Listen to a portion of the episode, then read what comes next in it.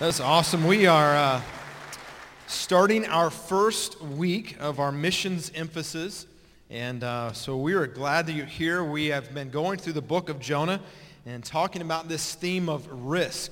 And uh, so today you're going to have the opportunity uh, to hear from uh, three men, and they're uh, going to tell us about their family a little bit and, and really about the risk that they took, the journey that God has them on as they have risked to start a church and uh, so I think uh, typically, uh, and maybe even more so here at Hallmark, we are used to, uh, to missions. And we, when we think of missions, we most often think of across in another country, right? We think of, of Kenya, or we have a group of, uh, that are in Guatemala today uh, doing missions, worldwide missions. And I think that's typically what we think of, especially here at Hallmark. And so we kind of want to introduce maybe or reintroduce uh, church planters, those who are starting churches here in America, and, and maybe give you an understanding of why that's necessary. Um, but I want to ask real quick. So Nathan had mentioned uh, the risk bulletin that's inside of the normal church bulletin, and I, we kind of want to make sure that everyone got one today. Uh, so if you're in the audience and you did not get one of the bulletins, would you just put your hand up for a moment? If you would like one, just put your hand up. And uh, we have some that are stationed around that will bring you on. So put it up. Raise your hand. We've got this front row down here, uh, several over here. Just keep it up for a moment, and uh, they will find you and bring one to you. Wave them down. We just want to make sure everyone gets one. And as Nathan uh, mentioned, on the back of that risk bulletin, it shows, uh, really kind of explains, I went through this last week about Faith Promise and how we at Hallmark uh, are able to um, partner with so many missionaries. Um, I'm not remember if I mentioned this last week, but we we partner with 191 individuals or families. Uh, every month, we send them money uh, to be a part of what they're doing. Yeah, give the Lord a hand. That's amazing. It's amazing. And so how we do that is through those of you who have faithfully been a part of Faith Promise Missions.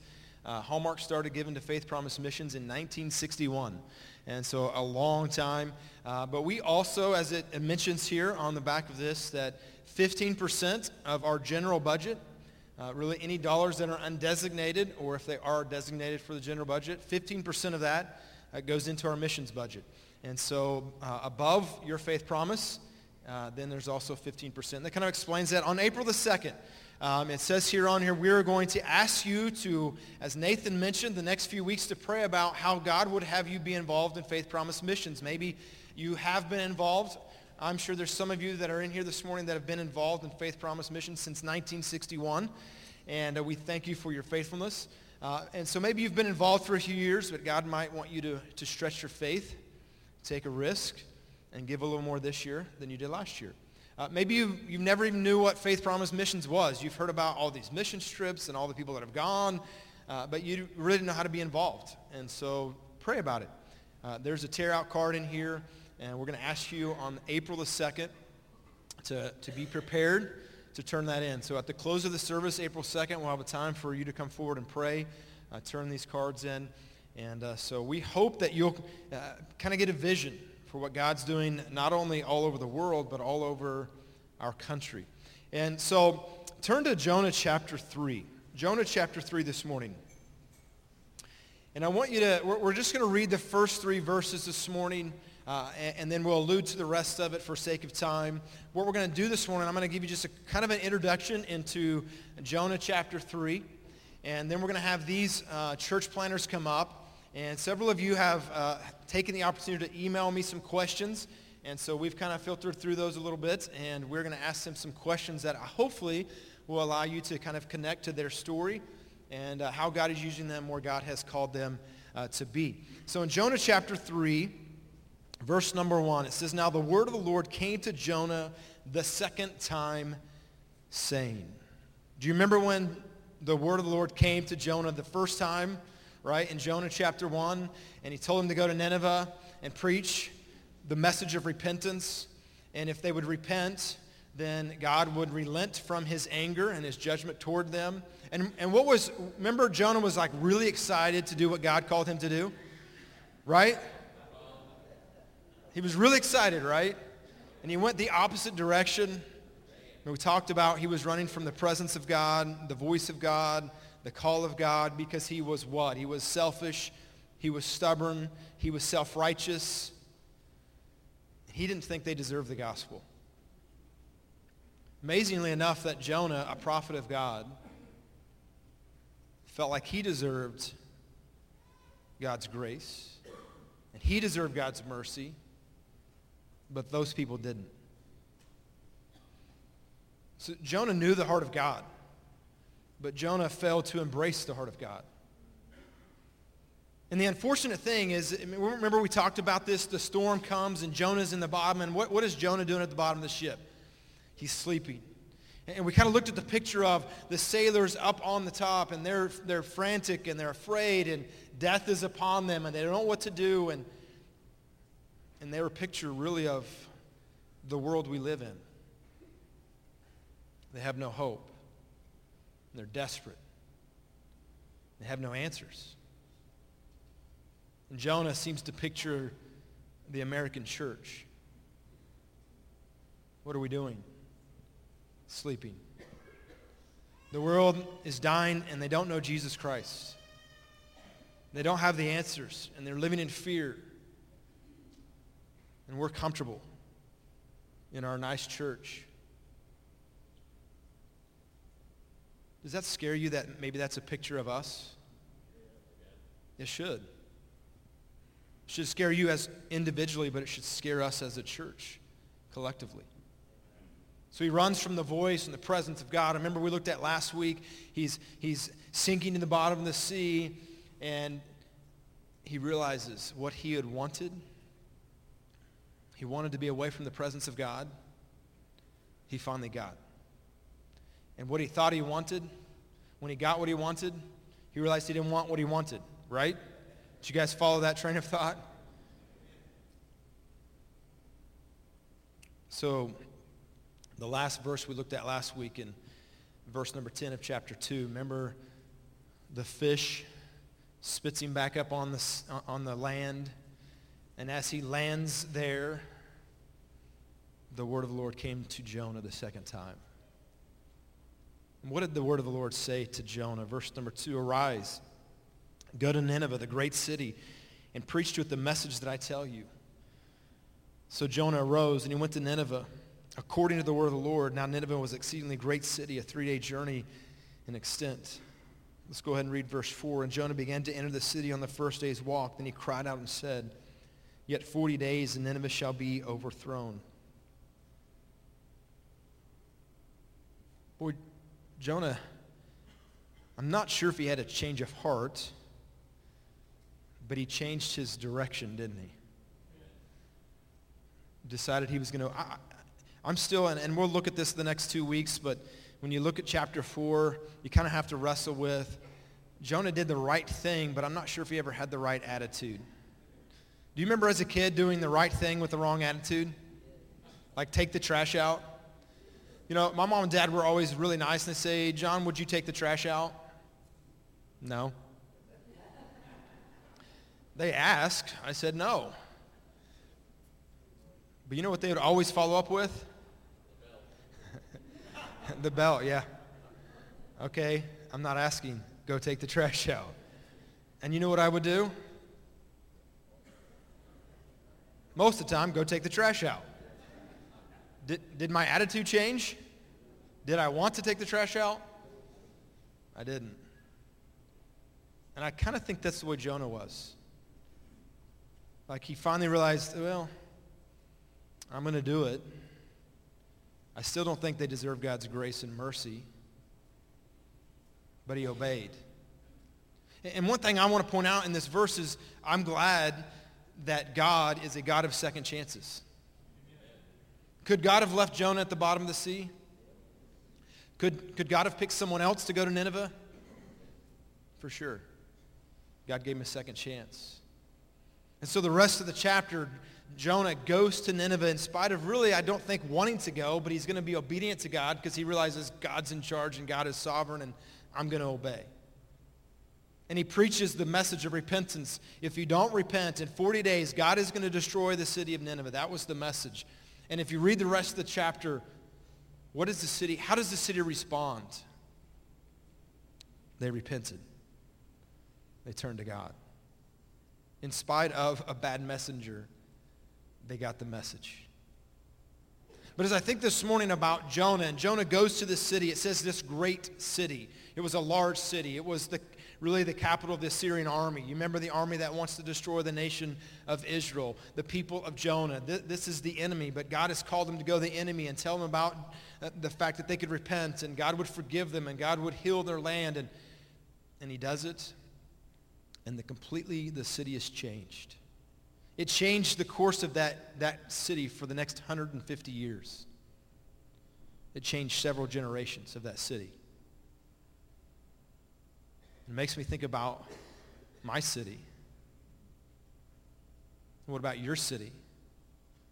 We have three guys this, this morning. I'm going to ask you guys to come on, come on up here and grab a seat. And they're going to tell us a little bit about their city and how God has called them to their city. And their city, trust me, is not like our city, all right? Maybe Troy's a little bit. But uh, the other two guys, their city's not like ours. But what God has done for them is the same thing he did for Jonah. He called them to a place.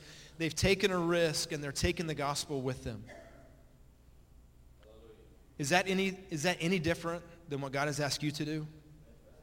It's not, is it?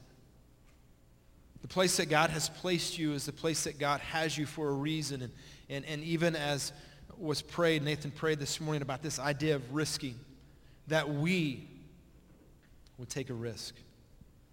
Maybe our risk is just walking across the street and telling someone about Jesus. Maybe our risk is deciding that we're going to we're, going to coach a little league team just so we can meet people who don't know Jesus. Because the truth is, the longer you're in church, the less like you are to know someone who is not in church. Maybe the risk is that you're going to give and, and so others can go. But would you be open to pray about the risk God has for you? And, and these guys, it's just amazing how God worked this out and, and uh, really um, hadn't really planned. It wasn't like orchestrated, but just so works out that, that we have three church planters here today. Next Sunday, I want you to, to be here, be here in Sunday school and in church. We have men in our church who God has allowed them to be an amazing part of missions. And so I want you to hear from them. And then the third week, April 2nd, is when we'll have three foreign missionaries. So I want to keep praying about this. Keep yourself engaged uh, in missions. And these guys, I'm going to uh, just have them. This is Troy Wolf. Uh, let's make this as awkward as we can. Would we give Troy a hand this morning? All right. I've uh.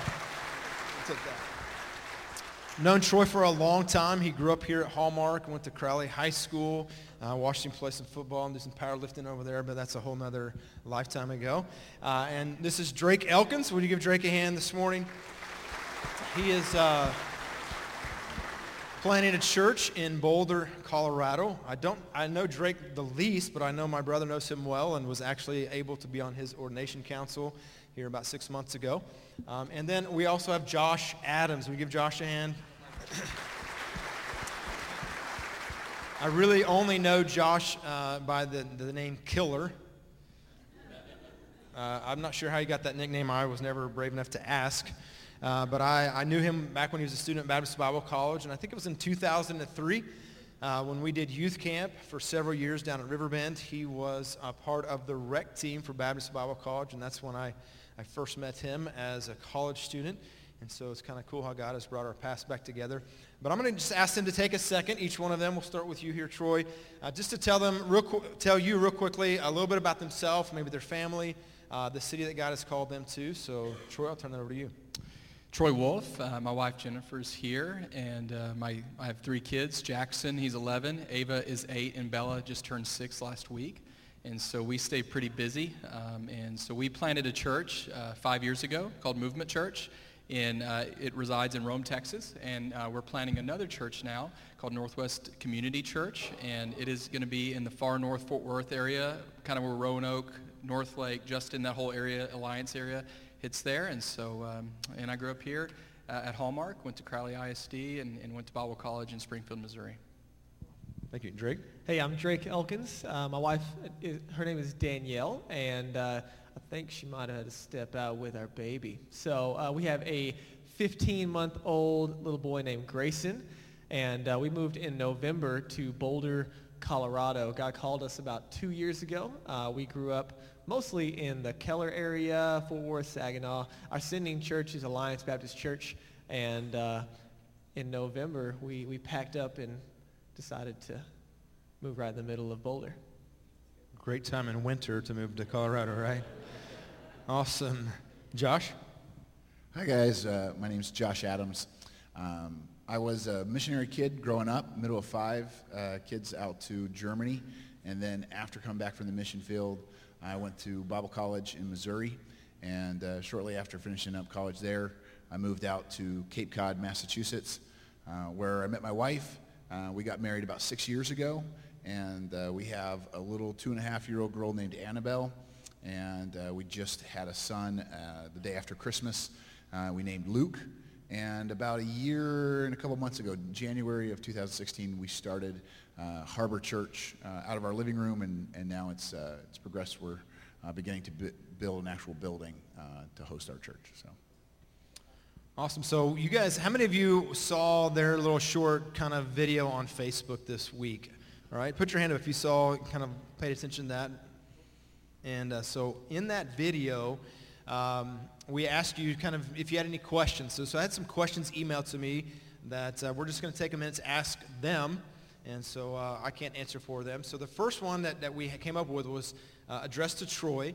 Um, and I, I, think it was, this is a question that I got several different times.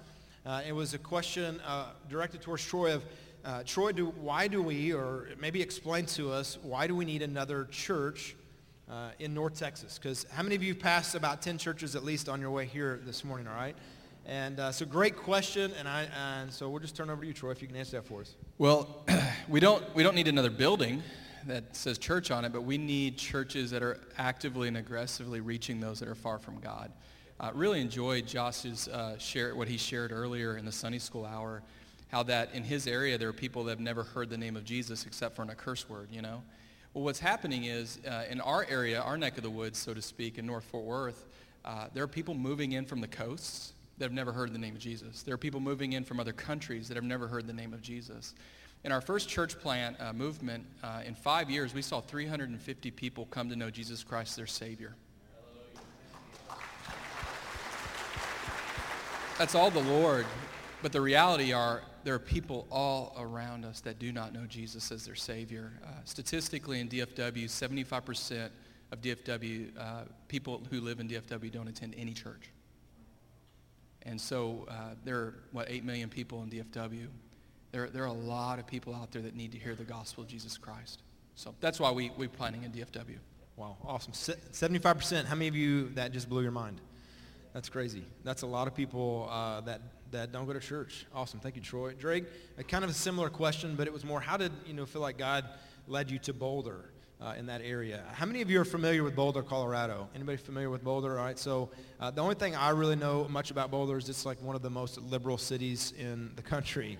Um, similar to Austin. I think most university towns are that way. So what kind of what led you to Boulder? Uh, yeah, it, it, it's really cool looking back. Um, Boulder actually wasn't on our radar. Um, and so we, we knew that God uh, would probably call us to plant churches at some point, um, but we were not looking at any particular area. In fact, when God called us to Colorado, we had not even been to Colorado at that point. And so there was this progression for us of really listening to God, trying to uh, really discern the conviction and, and, where he was leading us, um, and a lot, of, a lot of faith steps in that process. And so when God called us to Colorado about two years ago, we started to ask, um, especially those that live there. Mike was one of the, the primary guys that, that was a, a catalyst for us getting there, Mike Haley. Uh, junior, I should say that here, and uh, re- really um, helpful. But we started to ask, okay, so where where do we need churches? And the easy answer is everywhere, but uh, specifically, where's the need? And people told us every city except Boulder, and uh, and so then when Boulder came up as an option. Um, through, through God's leading and, and, and the opportunity, we started to bring that up, and uh, people told us not to go to Boulder. Um, so Boulder is what, what uh, a lot of people call the church planting graveyard of Colorado. Uh, 39 out of the last 40 churches planted in Boulder have failed. And so um, just a really uh, unique little bubble of, uh, of 100,000 people. They, they call it um, 25 miles of reality surrounded by the rest of the world. And so um, just a unique place. And when God put that on our heart, we had a lot of, of opposition and, and uh, prayer that went into actually saying, okay, God, is this really where you want us? And so we were willing to plant anywhere that God would have us. And then when Boulder came up, um, it was just the leading of the Holy Spirit, not because we had any specific ties uh, personally. And one of the challenges, I think, was that we didn't know anybody there. Um, and so that made it even more difficult to, to discern. Did you guys catch that? 39 out of the last 40 church plants in Boulder have failed. That's crazy. Uh, how many of you will pray for Drake and Danielle then? That's amazing. And, and the power of prayer, there's power in prayer in there. And uh, so Josh, this, as I look at this question, it seems like a really softball question, you know, like just teed up for you. Uh, but I think, I think we know the answer, but I think I'd like you to elaborate on it. It just says, um, is Cape Cod as churched as Texas? this is awesome because I, I, was horrible at T-ball.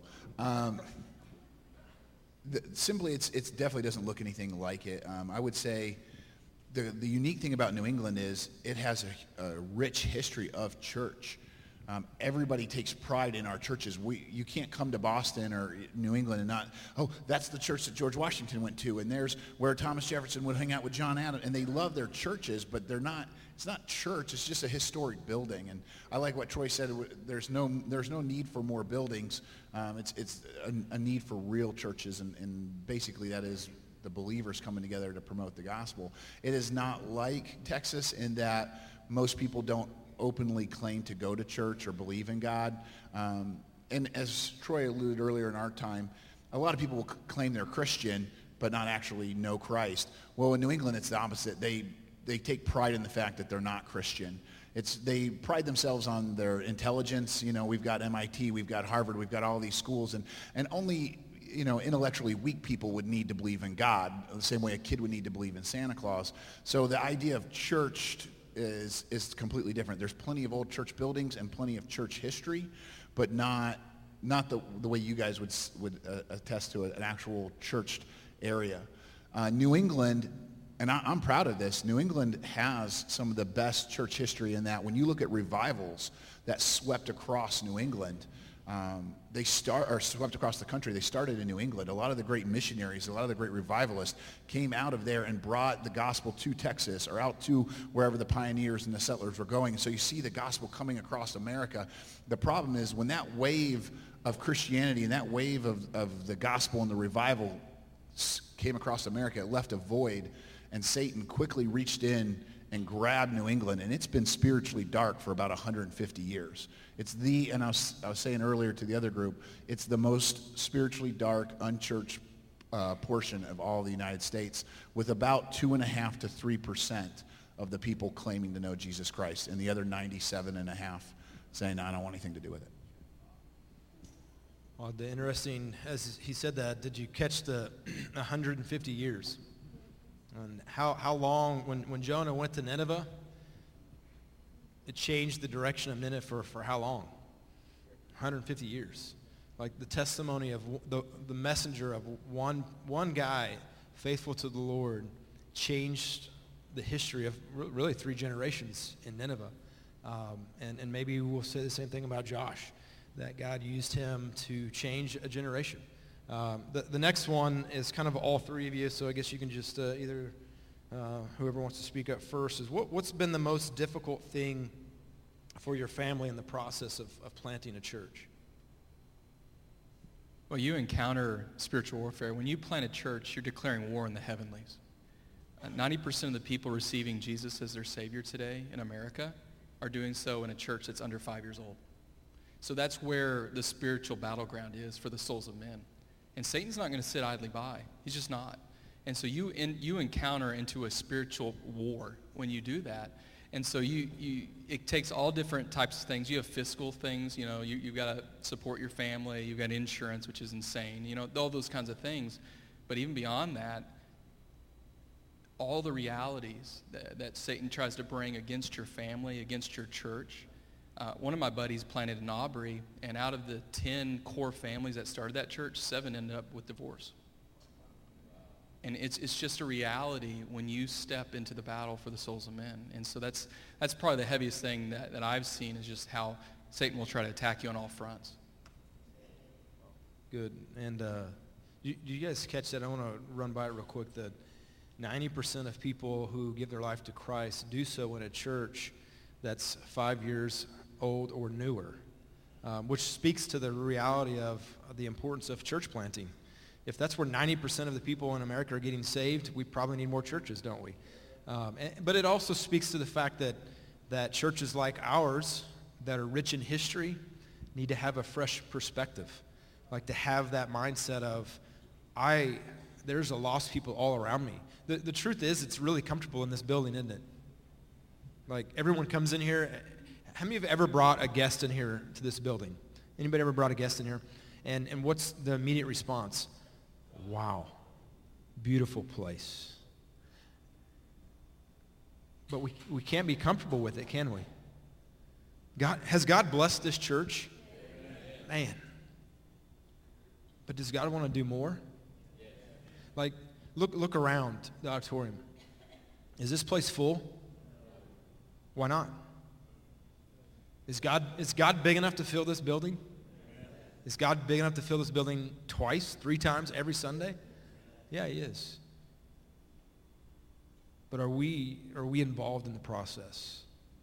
That, that, should, that should alarm us that most people, 90% are getting saved in a church plant. It, it, to me, it gives me two, two things we need to do. We need to be a part of planting churches, and we need to be better at witnessing.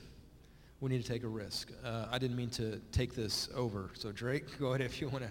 You know, it, it, it's cool that you mentioned that because uh, if it wasn't for churches uh, like Hallmark and, and, so many others, uh, we, you know, we couldn't do what we're doing. Um, the incredible thing about being in Boulder for us at this moment is we're standing on the shoulders of so many who have gone before us.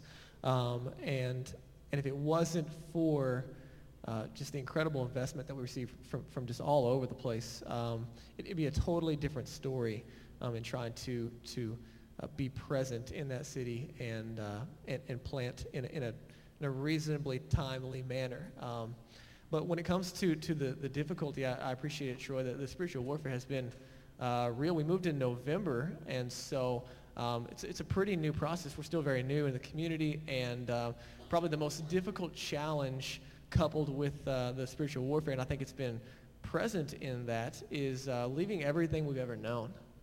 And uh, it's, it's, it's really been a challenge to, to leave what's comfortable, to leave uh, what's familiar, um, and to move literally to a place that we know no one. Um, and, and, and in so many ways, uh, that's been a challenge because there's no guarantee of success. There's no guarantee that anything that we're doing um, is actually going to uh, bear fruit in an immediate sense other than with faith. There's so many pieces that have no immediate fruit. Uh, we moved out there on our own. We don't have a startup team. Uh, at, this point, uh, we've met well over 100 people um, and individuals that we can call acquaintances and friends, um, and we haven't met an in, just a single follower of Jesus in our city yet, which, which to be honest, is uh, we praise God for it that he allows us to have the, the friendships that we do that, that of, of, people who are far from God. But at the same time, there's just so many unanswered pieces. And so there's just a lot of faith elements that, uh, you know, at times Danielle and I look at each other and we're like, I don't know how God is going to do this. I, I, know that he can. I, I think he's called us to it. Um, and we joke around all the time. You know, you're only ever 65% sure God ever tells you to do anything. And so uh, we're on the good side of that, hopefully. But yeah, that's, that's been our, our probably our most immediate challenge. Josh? Uh, I don't want to sound like a broken record, and, but I love the example of spiritual warfare. If you don't get it, church planters, we all go through the same thing. We all wear plaid. If Drake had put blue jeans on, we'd all look like twins up here. Um, but we we're going through the same thing, and so I appreciate their answers. They're absolutely right on. I'm going to give it to you from a slightly different angle since it's your missions conference. Um, on the negative, I remember as a kid being in the mission field and watching what it did to my parents um, when churches that they would come and visit, people were like, oh yeah, praise God, go take it to the Germans. We want, we want people in Germany to, to hear the gospel. And they'd clap and cheer and pat us on the back and take a prayer card. And then a year into it, something would happen. They, they forgot to give. They forgot to to be there. I remember walking in, seeing my mom taking a jug of milk and pouring it into three other jugs, and I caught her, and I didn't know that she'd been doing this. Uh, I just thought milk was really watered down.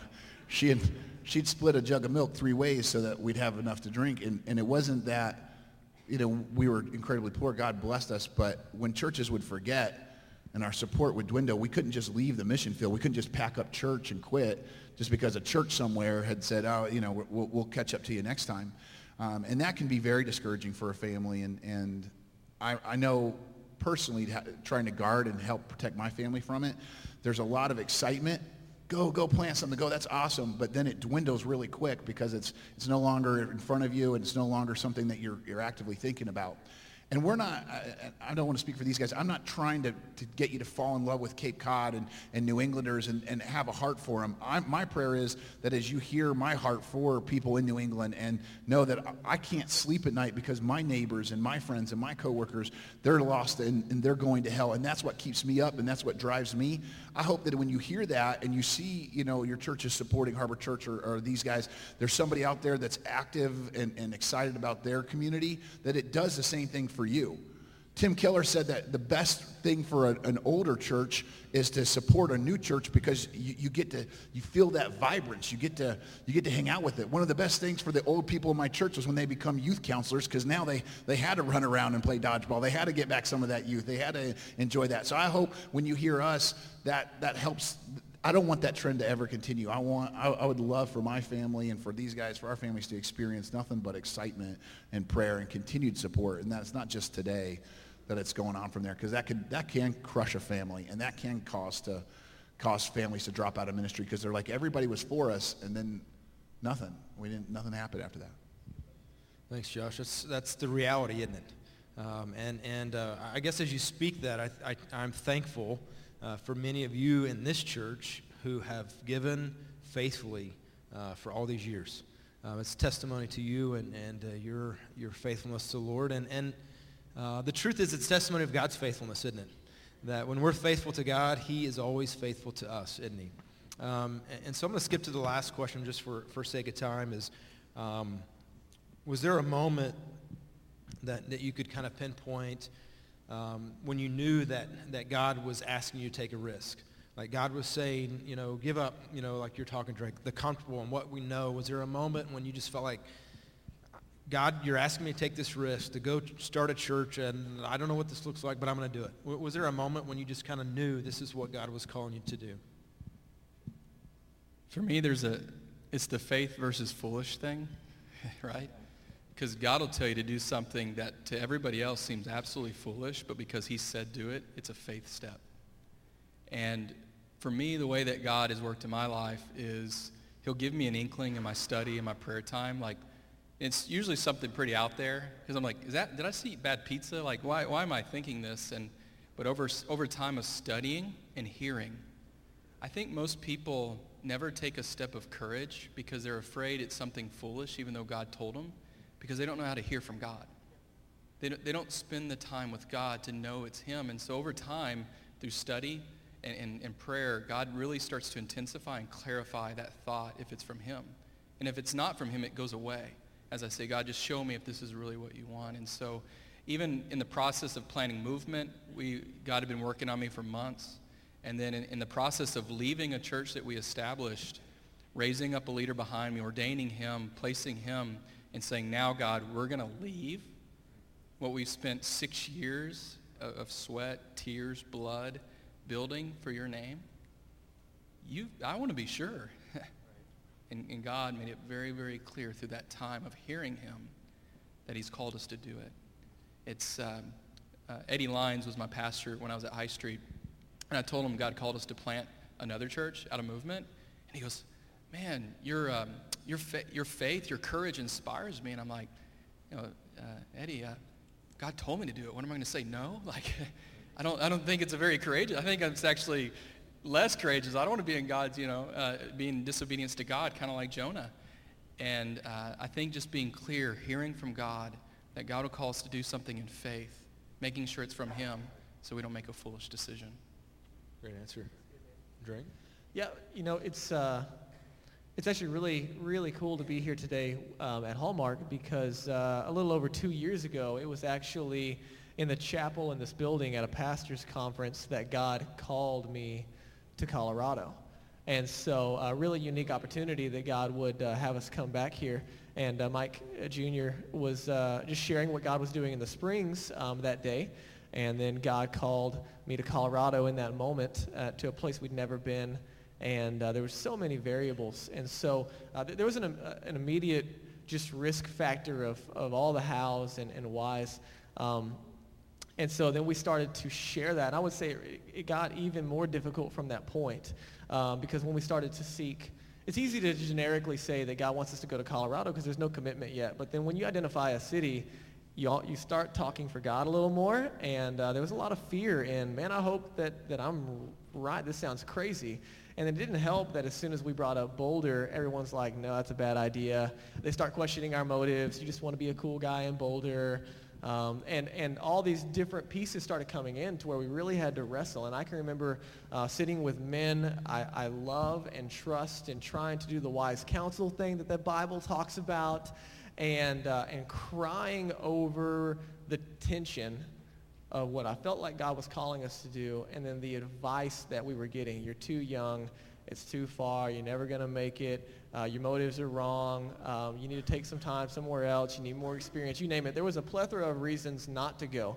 Um, and it really made it difficult. And so then we felt like we're struggling to convince people of God's will, and then we're like, well, maybe it's not his will.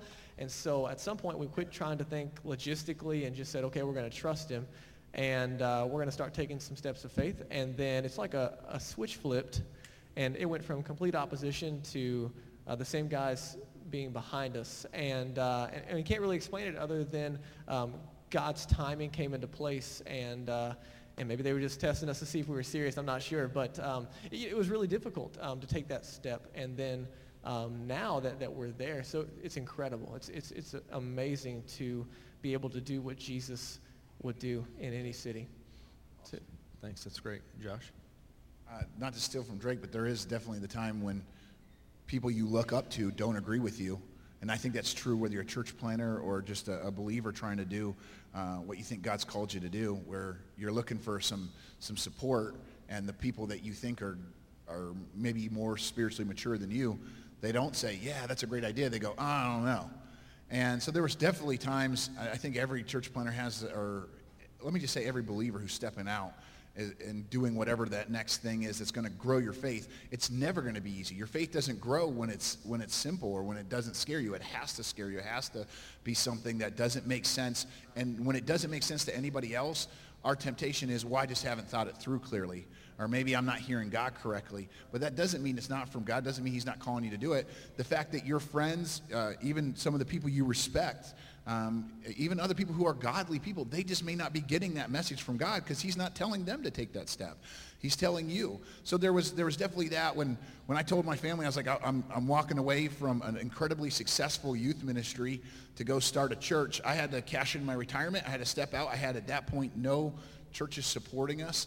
And it was like, uh, yeah, we'll go out, and I'm just praying that my family will, will have food to eat next month. And I make that dramatic, but in your mind, you're, you kind of feel that. On a practical level, um, and I'd love to, like, there's cool stories about, like, the, the church building and things that just really required faith, but on just a, a very simple level, our church was growing, and I had bought, I had scraped enough money together early, early on, and I bought 25 chairs. And we, we were talking, well, maybe God will bless, and maybe, maybe we'll, we could get up to 50 for Easter or, or, or like have a big Sunday. And I was looking, and, and I was looking at the, the online deal from this company I'd bought chairs from, and if I bought 50 chairs, they would, they would throw in like an extra free dolly. And I just went, God, I, I don't know if I can do that. Now, to you guys, you're like, this is the dumbest story I've ever heard. But I'm telling you, as a church planter, I'm looking at our church checkbook um, which also is the only way I get money to So I'm going, we don't have any money in there. And I'm going, God, is it foolish to do that? And like Troy said, sometimes you're just like, oh, that's just a foolish thing. And I actually prayed, and I prayed hard for a couple days. Like, God, do we invest that money? And I felt like God said, do you trust me enough to fill the seats? Now, you guys got to understand, we're not even a year old, and I'm, I'm thinking about getting 75 chairs. The church that sent us out, which is Sean Sears, he sent us out, a very successful church He had, at, at year four was when he hit 75 people. Here I am at six months going, I think I can be as good as him. Like, no way. And not that that was my heart, but why would I ever need that?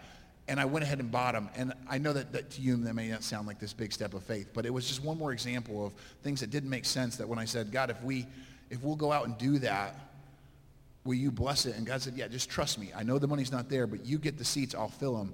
Uh, and today, we just hit our one year mark. We're, we're averaging about 90 people. So I had to buy more chairs, which is, which is really cool. I'm going to ask them, you guys can go and take your seat. Would you give them another hand? Just appreciate them uh, this morning. Thank you, guys. And I'm going to ask Dave and, and the praise team if they go ahead and kind of come up and prepare for our time of invitation response. But um, this week, I, we were riding back um, on the church bus uh, after our ski trip. And uh, so I got my computer out and I was just kind of looking through uh, Jonah again. And I was looking at a few commentaries uh, in, reference to the story of Jonah, and, and particularly in chapter 3, where how amazing that Jonah finally, uh, you know, re- reluctantly obeys. He preaches a message of repentance it, it talks in there in, in, chapter 3 about the king is like, he hears the story, and, and so he buys it. He's like, I believe. I believe in that God. And he tells everyone in, in the city, you should believe in, in that God. And, and the, the city is completely changed because of one man's risk to do what God called him to do. And, and I thought about these guys and, and, and the risks that they've taken and, and maybe it does sound simple to have the, the three chair or, you know, the 75 chairs, but that's a huge step of faith. And I think of this statement, and there can be, it'll be up on the screen this morning, but it says this, the will of God will never lead you where the grace of God can't keep you and the power of God can't use you.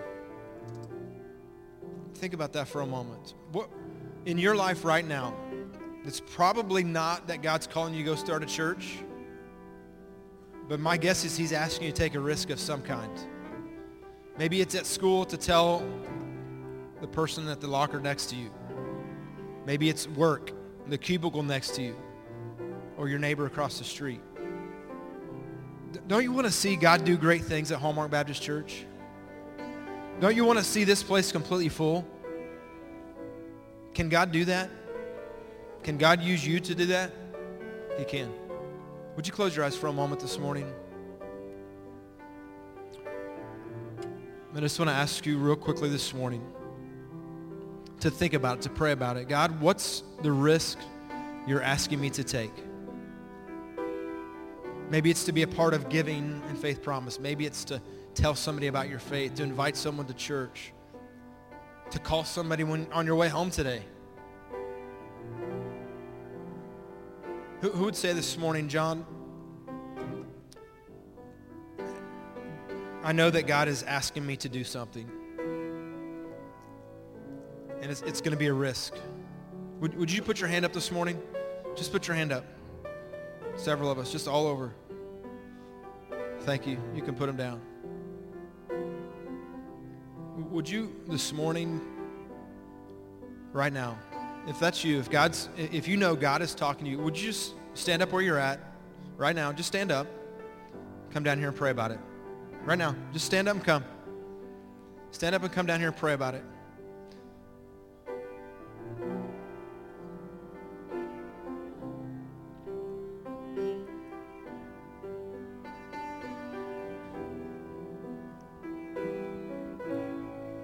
In a moment, I'm going to pray and we're going to stand and we're going to sing a song of worship. And maybe God's talking to you about something completely different. Maybe this morning you want to just come forward and pray for these couples that God would put a hedge around their marriage and their family.